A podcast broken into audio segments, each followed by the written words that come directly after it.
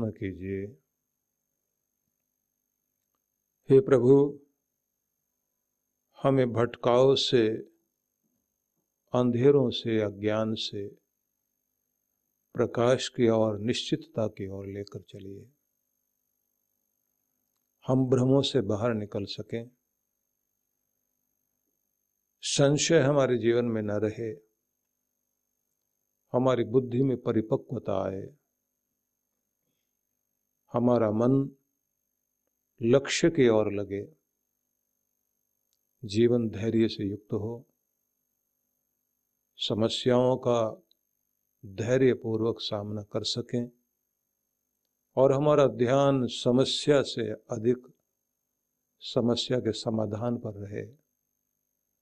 किसी भी समस्या के दुख और दबाव से अपने आप को दुखी न करें। हमारी बुद्धि सुबुद्धि बनी रहे और हम इसका अच्छे से उपयोग कर सकें। हमारे पास अपने जीवन का एक नक्शा हो।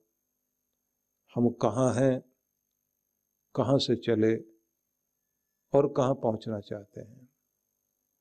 उसी के लिए हम आपसे आशीष चाहते हैं कि उस लक्ष्य तक हम पहुँच सकें। बीच बीच के पड़ाव, ठहराव और बाधाओं में कहीं भी हम रुके नहीं। अनवरत हमारी यात्रा आगे बढ़ती रहे। हमारा जीवन सफल हो। सफलता का आशीष दीजिए। यही विनती है प्रभु, स्वीकार कीजिए। ओम शांति शांति शांति ओम।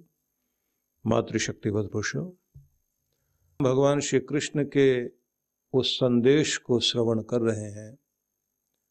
जो गीता के छठे अध्याय में आत्मसंयम योग है। इस आत्मसंयम योग में प्रारंभिक रूप से हम तीसरे और चौथे श्लोक को ले रहे हैं, जहाँ भगवान हमें समझा रहे हैं कि समत्व ही योगारूढ़ होने के लिए आवश्यक है। आरुरुक्षोर्मुनेर्योगम् कर्म कारणमुच्यते योगारूढस्य तस्यैव शम कारणमुच्यते यदा हिनेन्द्रियार्थेषु न सज्जते। सर्व संकल्प संन्यासी। योगारूढ़स्तदोच्यते। भगवान कह रहे हैं, जो मननशील साधक, ध्यानी व्यक्ति है यदि वह योगारूढ़ होने की इच्छा रखता है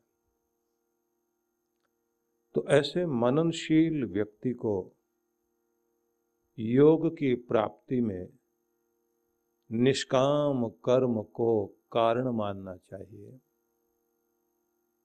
कि इस और ले जाने में हमारी सहायता निष्काम कर्म करेगा। योगारूढ़ व्यक्ति के लिए आवश्यक है कि वह क्षम को, समत्व को साधने की चेष्टा करें, क्योंकि यही उसका हेतु है, कारण है। योगारूढ़ अर्थात वह स्थिति, किसी चीज़ पर आरूढ़ हो जाना, किसी चीज़ को हम उस तरह से अपना लें कि वह पूरी ऊर्जा लगाकर उसे पाने के लिए हम तत्पर हो जाएँ तो हमारा संबंध भगवान से बन जाए, हम भगवान से जुड़ जाएँ।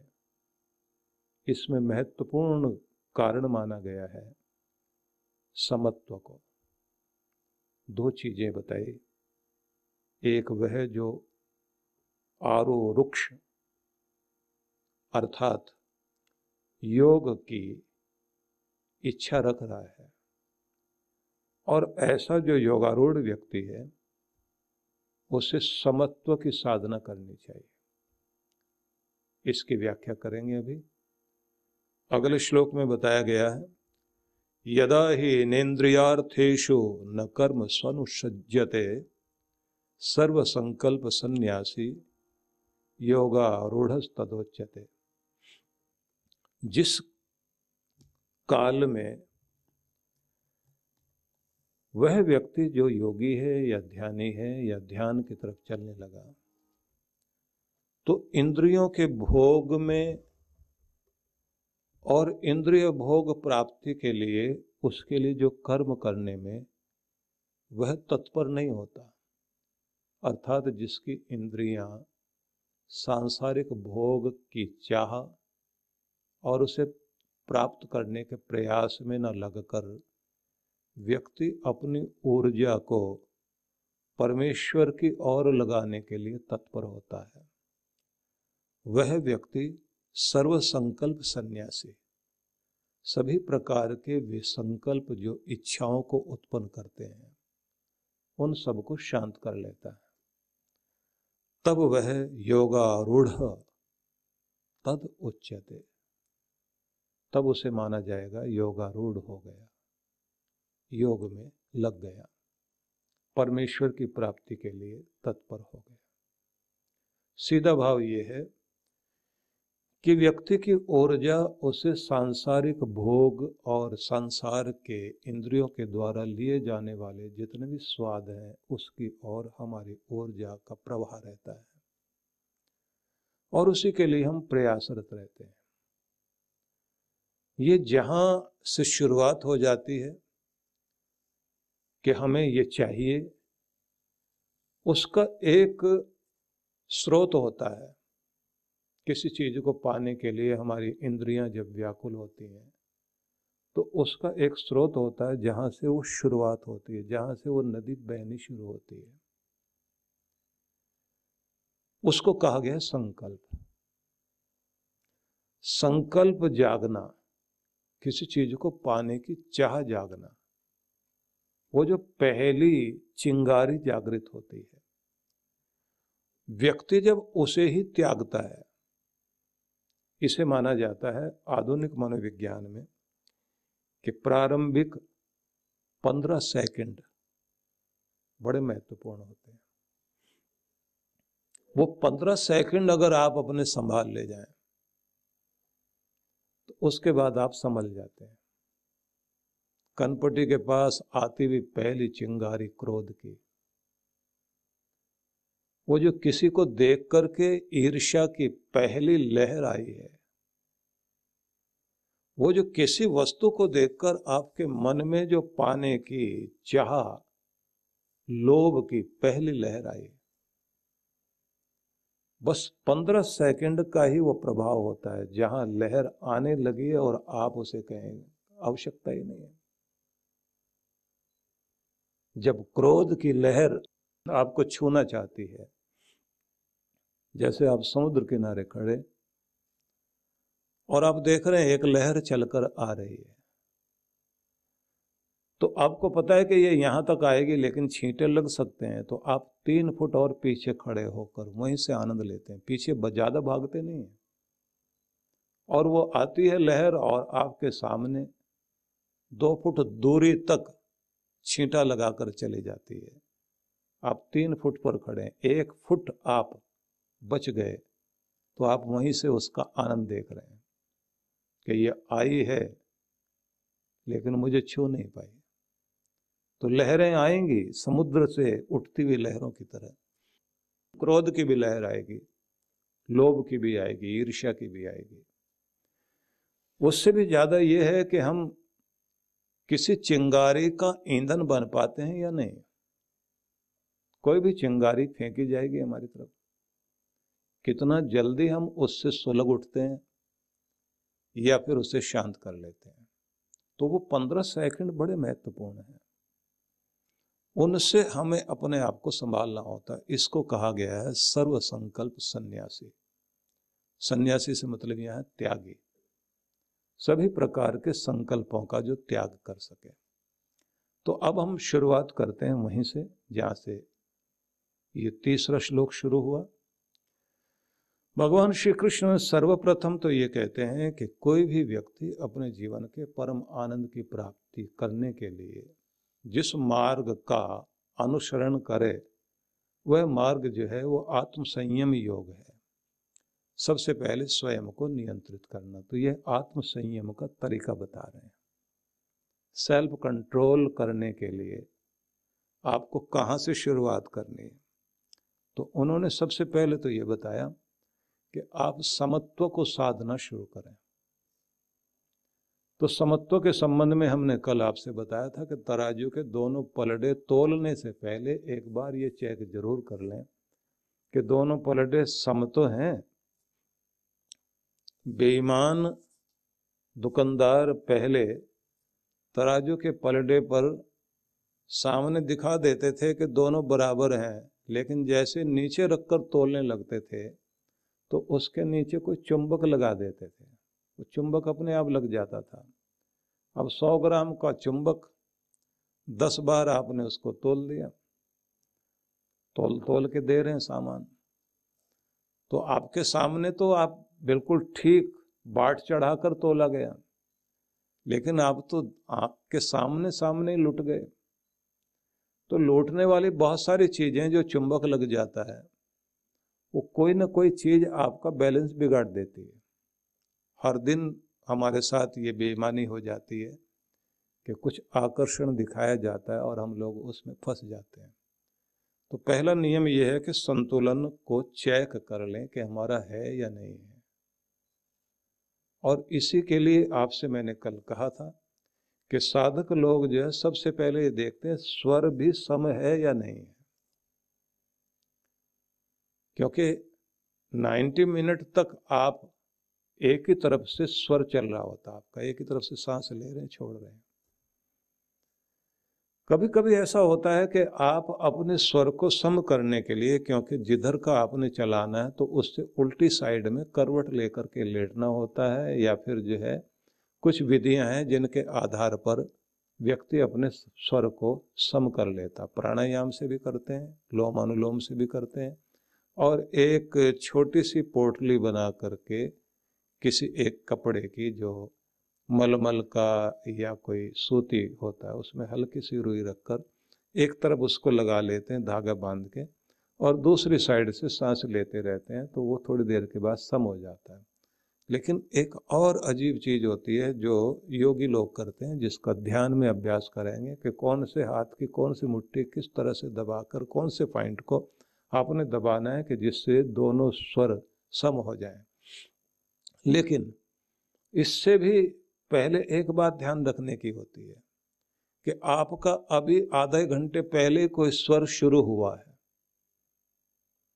और अभी उसको कम से कम और समय लगना है कि आप उस जगह तक पहुँच सके, एक घंटा तो कम से कम लगेगा ही। और आप उसको अभी सम करने में लगे हुए हैं तो ऐसी स्थिति में सम होने में टाइम लग जाता है। लेकिन माना जाता है कि ईड़ा और पिंगला दोनों नाड़ियों की जागृति के साथ, तीसरी नाड़ी जागृत होना ज़रूरी है, सुषमणा नाड़ी। श्वास लेते हुए, श्वास की प्रक्रिया करते हुए जैसे ही आपका संतुलन सदता है उसके बाद आप ध्यान लगाते हैं ऊर्जा को ऊपर उठाते हैं तो आपके ध्यान में एकदम चमत्कार होता है। और वो चमत्कार किस तरह का होता है? कभी कभी किसी किसी व्यक्ति को अपने किसी काम को करते हुए जब वो बहुत आनंद लेता है तो क्रिएटिव आइडियाज़ आने शुरू होते हैं। एक तो होते हैं शेख चिल्ली के सपनों जैसे कोई आइडियाज़ का आना। वो बहुतों को आते हैं। बुरे आदमी को बुराई के आ रहे होते हैं, इसको कैसे मैंने गिराना, बुरा काम कैसे करना, उसका आइडिया उसको खूब मिलता है। चोर को, चोरी के आइडिया मिल रहे होते हैं। भले आदमी को भलाई करने का आइडिया सूझता है, लेकिन उसी के साथ में कोई क्रिएटिव आइडिया आना, रचनात्मक कोई भाव, कोई विचार आए किसी कार्य को करने के लिए। तो वो उस समय आता है जब आप किसी काम को करते करते उसका आनंद लेने लग जाते हैं तो उससे आगे और कैसे बढ़ना, उससे आगे और कैसे जाना तो ध्यान की एक स्थिति आ जाती है, किसी चीज़ में रच रच बस गए आप। नई नई चीज़ें सूझेंगे आपको। इसलिए कभी भी अपने काम को, जिस काम को आप करते हैं, जिस बिज़नेस को आप करते हैं, उसे कभी भी बुरा मत कहना। जिस जगह आप बैठते हैं, उसे कभी कोसना नहीं। जिनके साथ आप काम कर रहे हैं, कभी उनका मनोबल तोड़ना नहीं और ना उनको कहना कि ये कौन लोग मुझे मिल गए। जो भी आपके साथ में है, जब उनको आप अपने साथ, मन से अच्छा सोचते हैं और साथ लेते हैं तो वो आपकी ताकत बनेंगे। अपनी कुर्सी को, अपने प्रोफेशन को, अपने घर को कभी भी बुरा ना कहिए। और मन में अच्छे भाव बनाए रखें तो वो चीज़ आपको फलने लग जाती है। उससे भी ज़्यादा बड़ी चीज़ होती है कि जिस कुर्सी पे आप बैठते हैं तो उसे ब्लेस करना। ब्लेस करना कि ये रोजी रोटी देने वाली, मान सम्मान देने वाली, मेरी कर्म भूमि की वो गद्दी है जिस पर बैठ कर के मैं सम्मान पाता हूँ, रोजी रोटी पाता हूँ। और यहाँ से मुझे मेरे प्रभु की कृपाएँ मिलती हैं। बल्कि ऑफ़िस में घुसते ही आप उसे बहुत प्रेम से देखिए, अपने घर में आते उसे बहुत प्रेम से देखिए। अपने प्रियजनों का चेहरा मन में ला करके उनके प्रति प्रेम के भाव भेज कर देखिए। और उनके द्वारा किए गए जितने भी कार्य हमारे प्रति हो रहे हैं, उनके प्रति आप थैंकफुल होकर के देखिए। आपकी सारी धाराएँ अंदर की बहुत अच्छे रूप से जाकर के सब चीज़ों को अनुकूल बनाने लग जाते हैं, सौभाग्य को आपके नज़दीक लाने लग जाते हैं। तो इसलिए कभी भी कोई व्यक्ति जब पहले अपना संतुलन साधता है, शांत और सहज होता है और अपने काम में आनंद लेना शुरू करता है, रसपूर्ण होता है प्रेम पूर्ण होता है, रुचि बनाकर चलता है, तब वो कार्य उसको फलने लगता है और वहीं से उसकी पहचान बनती है। एक ही काम को करते करते उसी में आप पारंगत होते चले जाएँ, उसी में आप जो है और विशेष बनने की कोशिश करें तो वो आपकी एक ऐसी पहचान बनेगी कि वही आपके लिए सम्मान, वही धन, वही वैभव और वही आपका परिचय बन जाएगी। इसलिए पहली चीज़ है कि किसी भी व्यक्ति को आत्म संयम के लिए, परमा, खुद को साधते हुए भगवान से जुड़ने के लिए जो आत्म संयम योग है तो उसमें पहली चीज़ है संतुलन साधना सीख जाइए। बैलेंस बनाना सीखो पहले तो। गुरु पूर्णिमा के पावन अवसर पर आप सभी को मैं आमंत्रण दे रहा हूँ। ये एक सुंदर अवसर है सभी के लिए।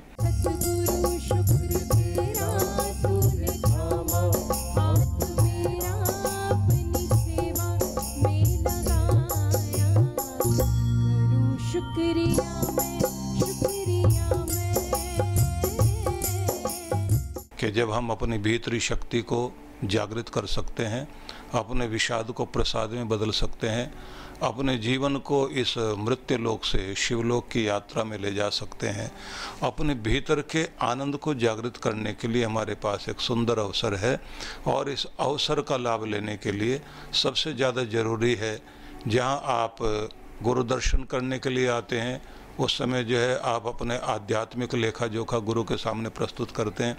उसी के साथ आवश्यक है कि गुरु मंत्र सिद्धि साधना में भाग लें। इसे अमृत मंत्र साधना बोलते हैं।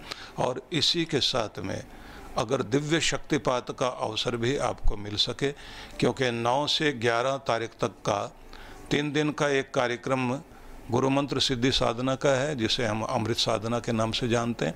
और एक दिन का कार्यक्रम जो है, वो दिव्य शक्तिपात का है। यह हमारे भीतरी चक्रों की शक्तियों को जागृत करने के लिए, तीनों ग्रंथियों की ऊर्जा को ऊपर उठाने के लिए और पर ब्रह्म परमेश्वर से अपना संबंध जोड़ते हुए, अपना ओरा स्ट्रॉन्ग करते हुए हम उस जगह पहुँचते हैं, जहाँ से हमें सुख सौभाग्य प्राप्ति के लिए एक कृपा प्राप्त होती है। तो इसके लिए मैं चाहूँगा कि सभी लोग बहुत प्रेम से इसमें आए, इसका लाभ लें और कोशिश करें कि अब कोई भी माया का प्रभाव मतलब जिसमें बहाने होते हैं, जिसमें रुकावट होती है, जिसमें कोई बाधा होती है उस सबको पार करके पहुँचना है। क्योंकि हमारा दुर्भाग्य ही हमारे लिए बाधा बनता है। हम शुभ के लिए देरी करने लग जाते हैं और शुभ को उसी समय तैयार हो जाते हैं पूरा करने के लिए। तो आप सबको आमंत्रण है, आइए और लाभ लीजिए।